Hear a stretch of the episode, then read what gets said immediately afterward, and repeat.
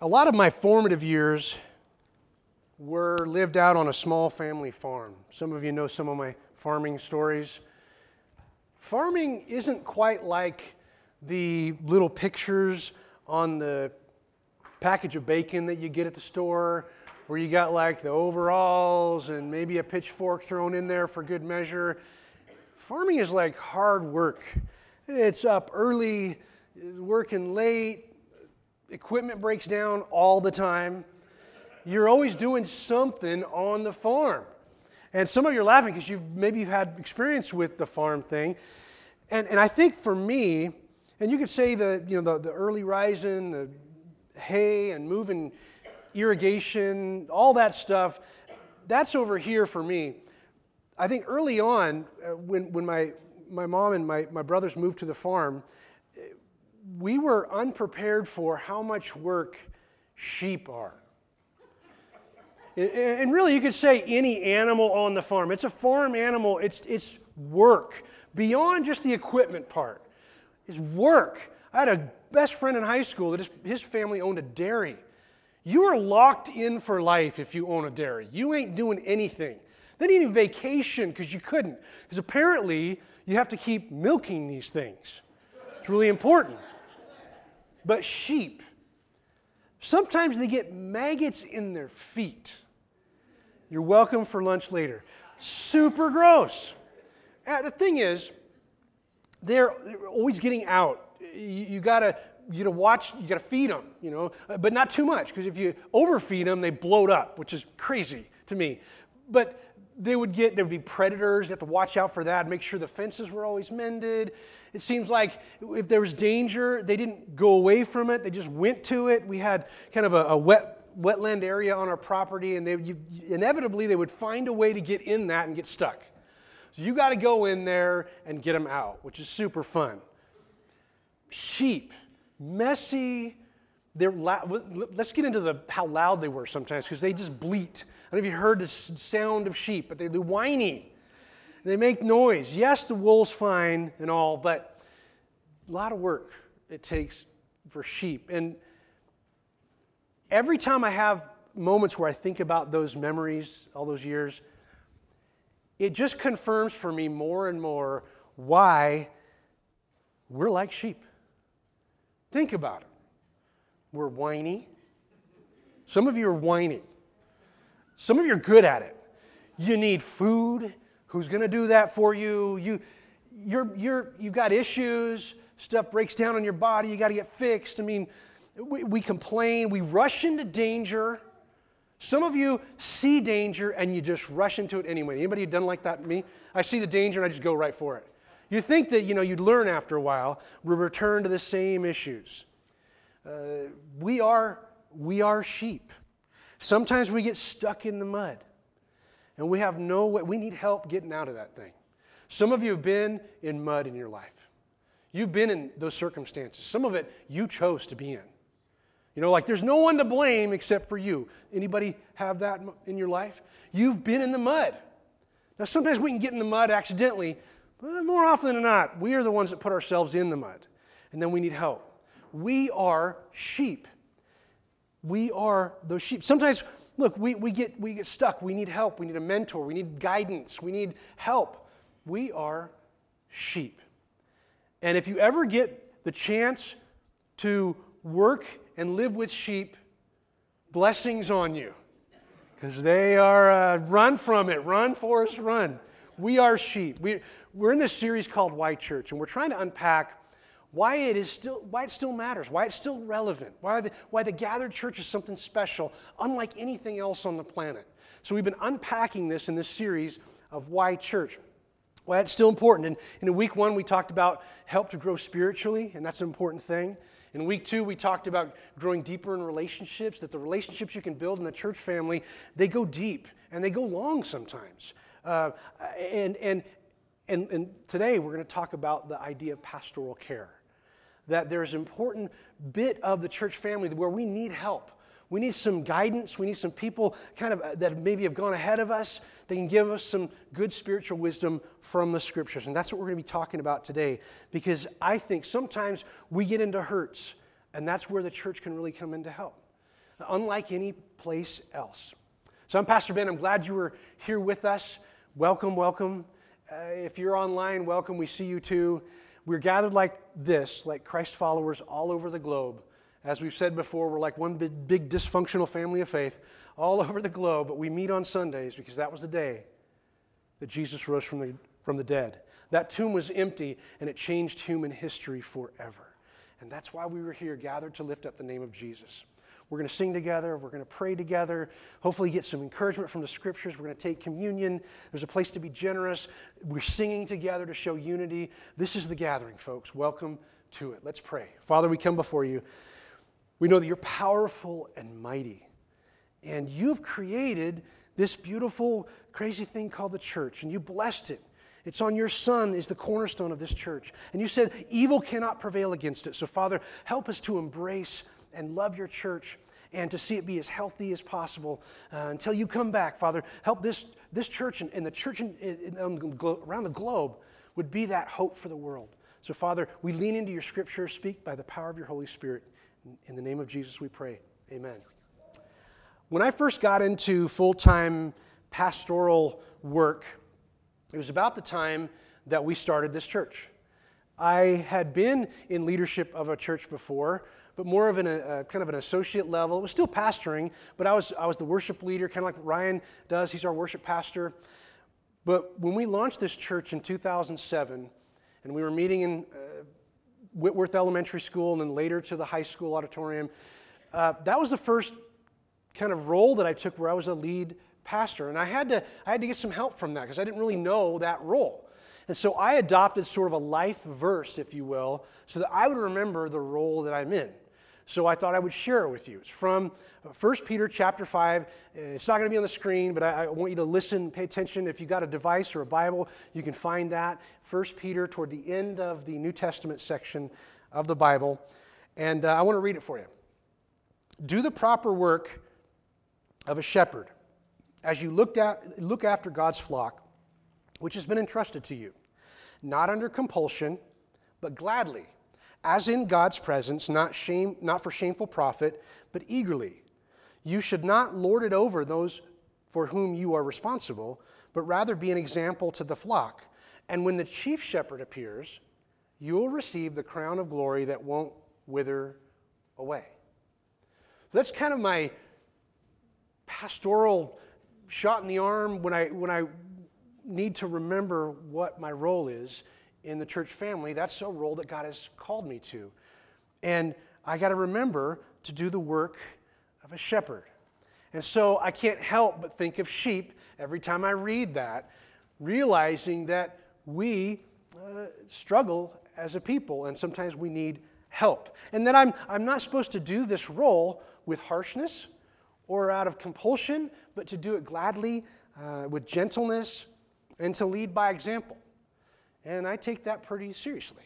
I don't always get it right, but that's the role that, that I'm in. And we, this is a beautiful design that, that God has for His church, that there are some people that are going to be called to do kind of a unique sort of thing in the church family. And that's a leadership role, but it's pastoral in the terms of shepherd. And Jesus is my chief shepherd. So this is Jesus' church, not your church, not my church. And Jesus is the chief shepherd. So, in one way, I'm kind of like an under shepherd. In fact, our, our, our, eldership and leadership team, we call it, we're shepherds. And so they are also under shepherds to the chief shepherd, Jesus. That's kind of how leadership in our church works.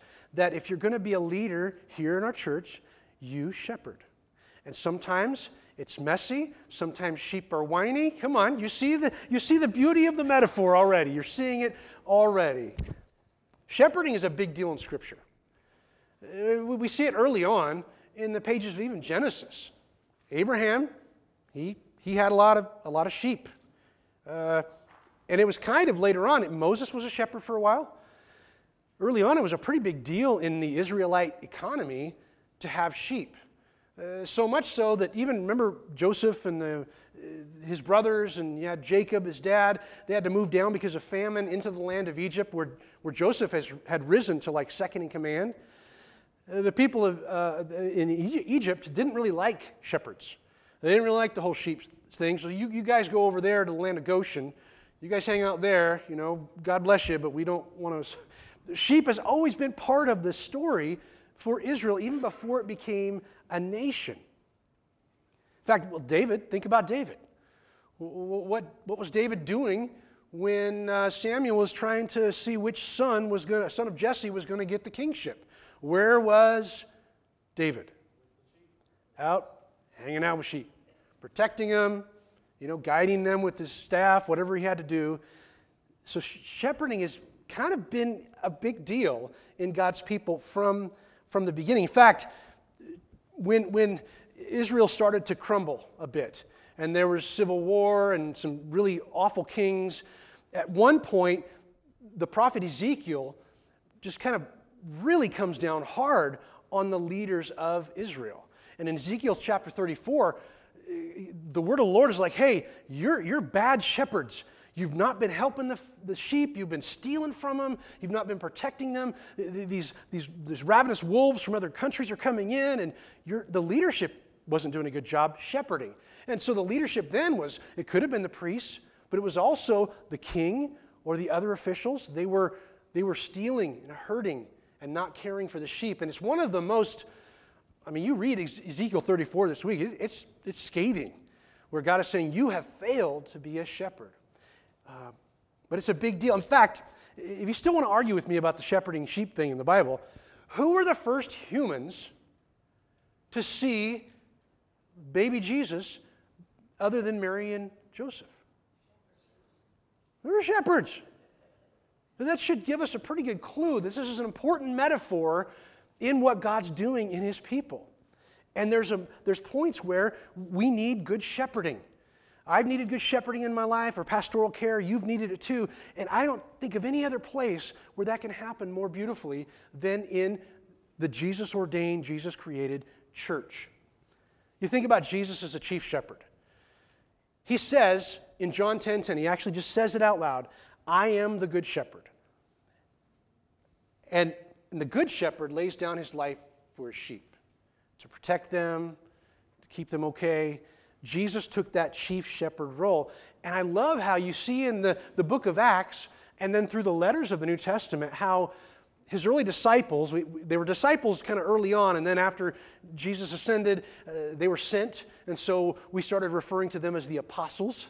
Uh, some of the same individuals, but they learned how to shepherd like their chief shepherd, Jesus did. So whether that be Peter or Paul or John, other apostolic leaders, they, they modeled and taught prayer and, and shared stories about Jesus. They guided the people. Uh, there was sometimes rebuking, sometimes discipline that had to happen, but also they were able to, to meet needs. In fact, we saw that a week or so ago uh, in Acts 2.42. We saw the, the glimpse of the early church meeting needs as there was need that came out. And so early on, those, those leaders learned to shepherd the people. And again, it was less about a title, it's more about a role of caring for people. And then you get to what I would call the pastoral letters. I think scholars have called them the pastoral letters. And you're like, what does that even mean? It's the, again, that's shepherding idea. You're taking care. And so the pastoral letters are 1st and 2nd Timothy and Titus. And I read these in my personal time with Jesus every week.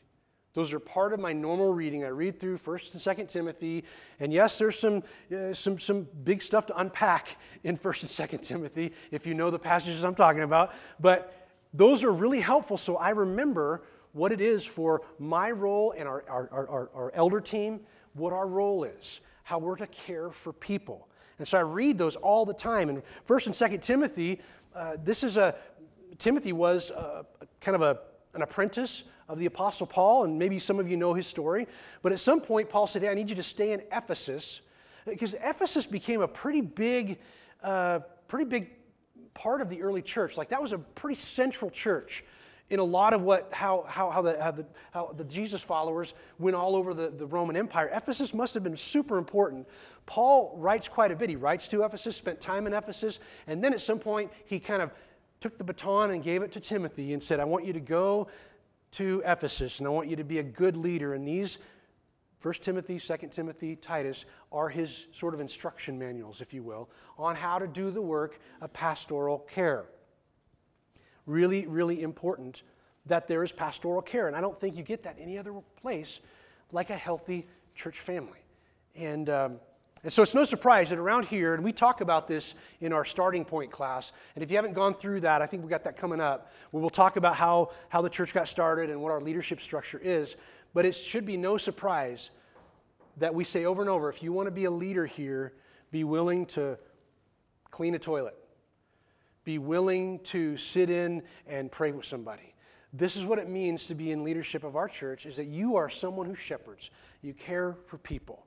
Not about a title or a badge, it's about a role that you play in helping people move forward in their spiritual life.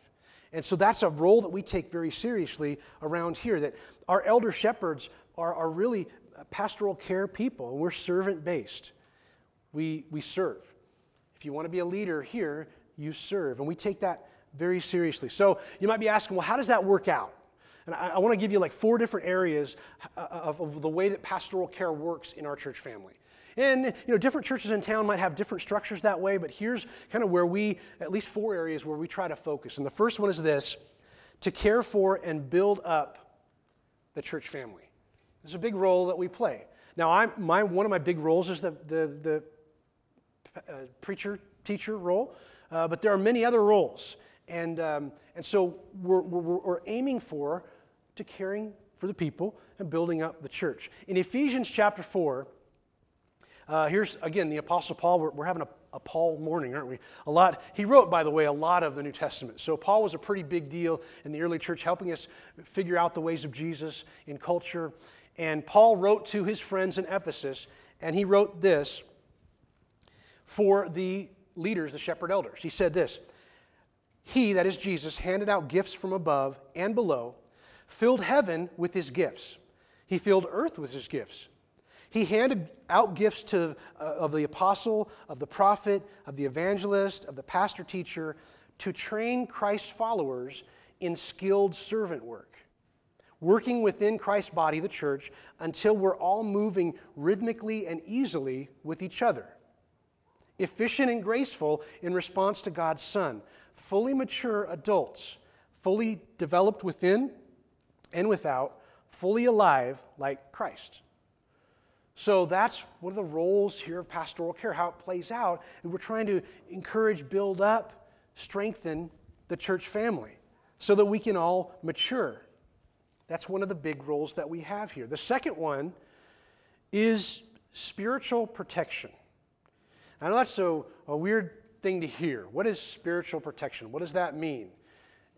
Well, in that book of Ephesians we were just in, in just a few chapters later, Paul will write about how when we say yes to Jesus and we're in his kingdom, there is another set of forces spiritually at play against us.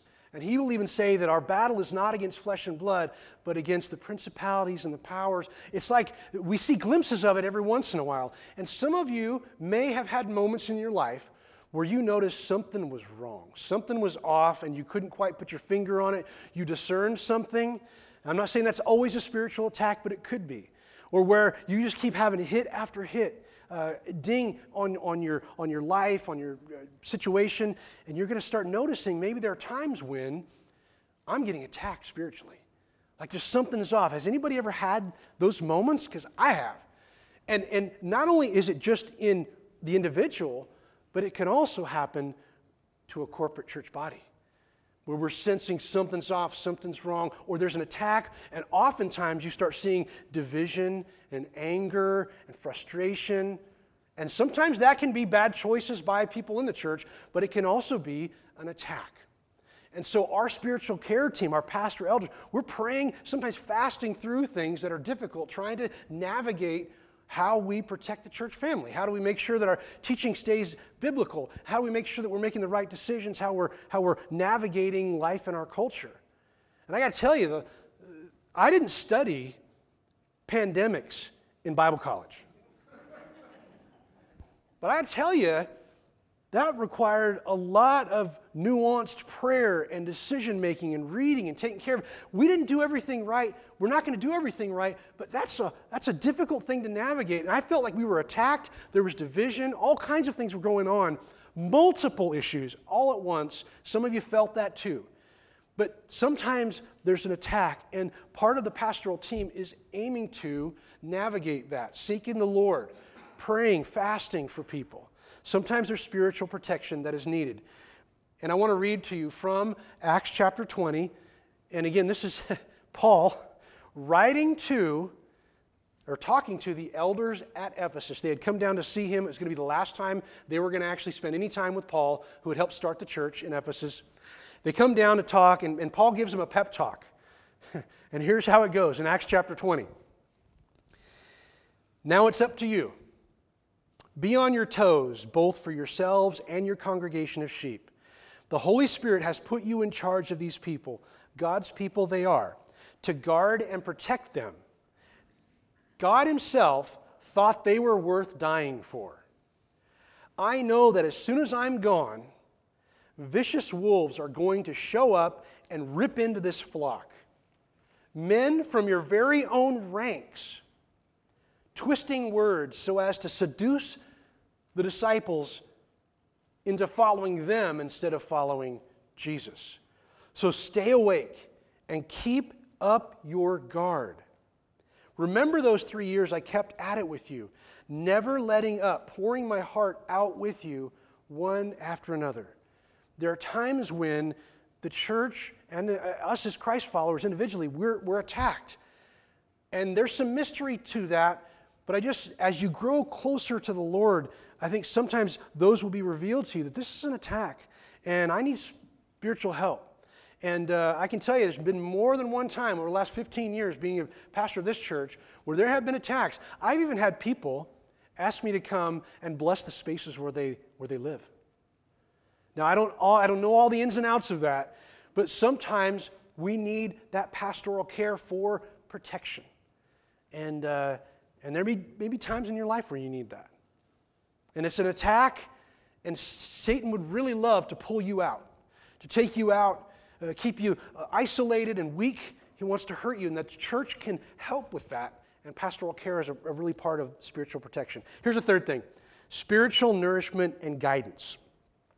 Spiritual nourishment and guidance. So that, uh, well, just like, like actual sheep, we need to be uh, fed and fed well, not with junk food uh, fed with healthy food. And so spiritual nourishment and guidance is, is part of that. Listen to uh, Ephesians just a little bit farther from what we just read. In Ephesians chapter 4, the whole chapter 4 of Ephesians is very helpful to see how all the different pieces work in the church family. And people are called by, to do different roles.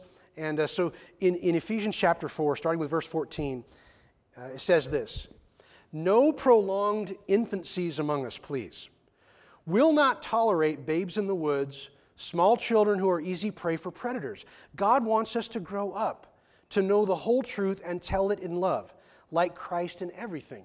So we take our lead from Christ, who is the source of everything, everything we do. And He keeps us in step with each other. His very breath and blood flow through us, nourishing us so that we will grow up healthy in God, robust in love. That kind of a beautiful statement. I'm, I'm reading uh, the message version. And uh, if you're not familiar with that version, maybe different than what you're reading right now, and that's okay. I love what Eugene Peterson did in that translation, what he was trying to do is free it up, a little bit more modern uh, conversation. Now, there's other scriptures, you, other versions you could use for, for like drilling down into word studies, but this one kind of frees it up for me that we're, we're meant to grow up.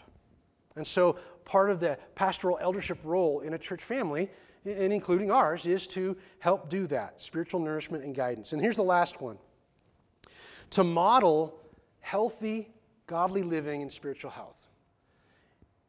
To, to, to model what it looks like, how it is to, to, to live with spiritual health and to model that. I take that very seriously, and our leadership does that too. We don't, doesn't mean we're perfect. It just means that part of what our role is is to help show what, it's, what it means to follow Jesus. I love what Eugene Peterson said in one of his last books, he wrote a kind of a memoir. He was a pastor for many years. In fact, the whole reason the message uh, version came out is because he was teaching a Sunday school class way back in the day to some, some folks in the, in the East. And uh, these were everyday, hardworking individuals, and they were having a tough time understanding the good old King James. So he said, Why don't I just work on a version that I can help teach these folks so they can understand the scriptures better? I love that heart. He had a pastor's heart. And he said this about shepherding and pastoring. He said, You know what? This is long obedience in the same direction. It's not flashy, it's not bumper stickery, it's not I don't know, unicorns and butterflies. When you're in, when you're, and this is true for you following Jesus too. It's long obedience in the same direction. Long obedience, and I've been following Jesus for a long time. I don't always get it right, but part of the role of a pastor, a leader of a church, should be to model that healthy living.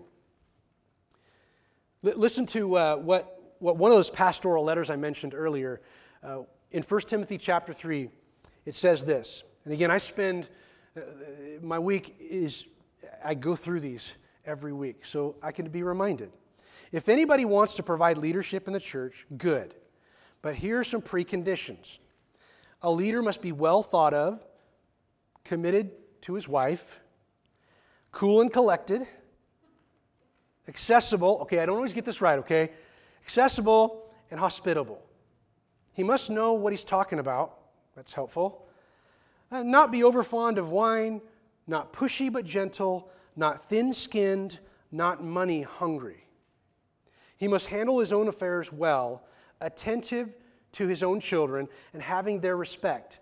For someone is unable to handle his own affairs, how can he take care of God's church? He must not be a new believer, lest the position go to his head and the devil try to trip him up.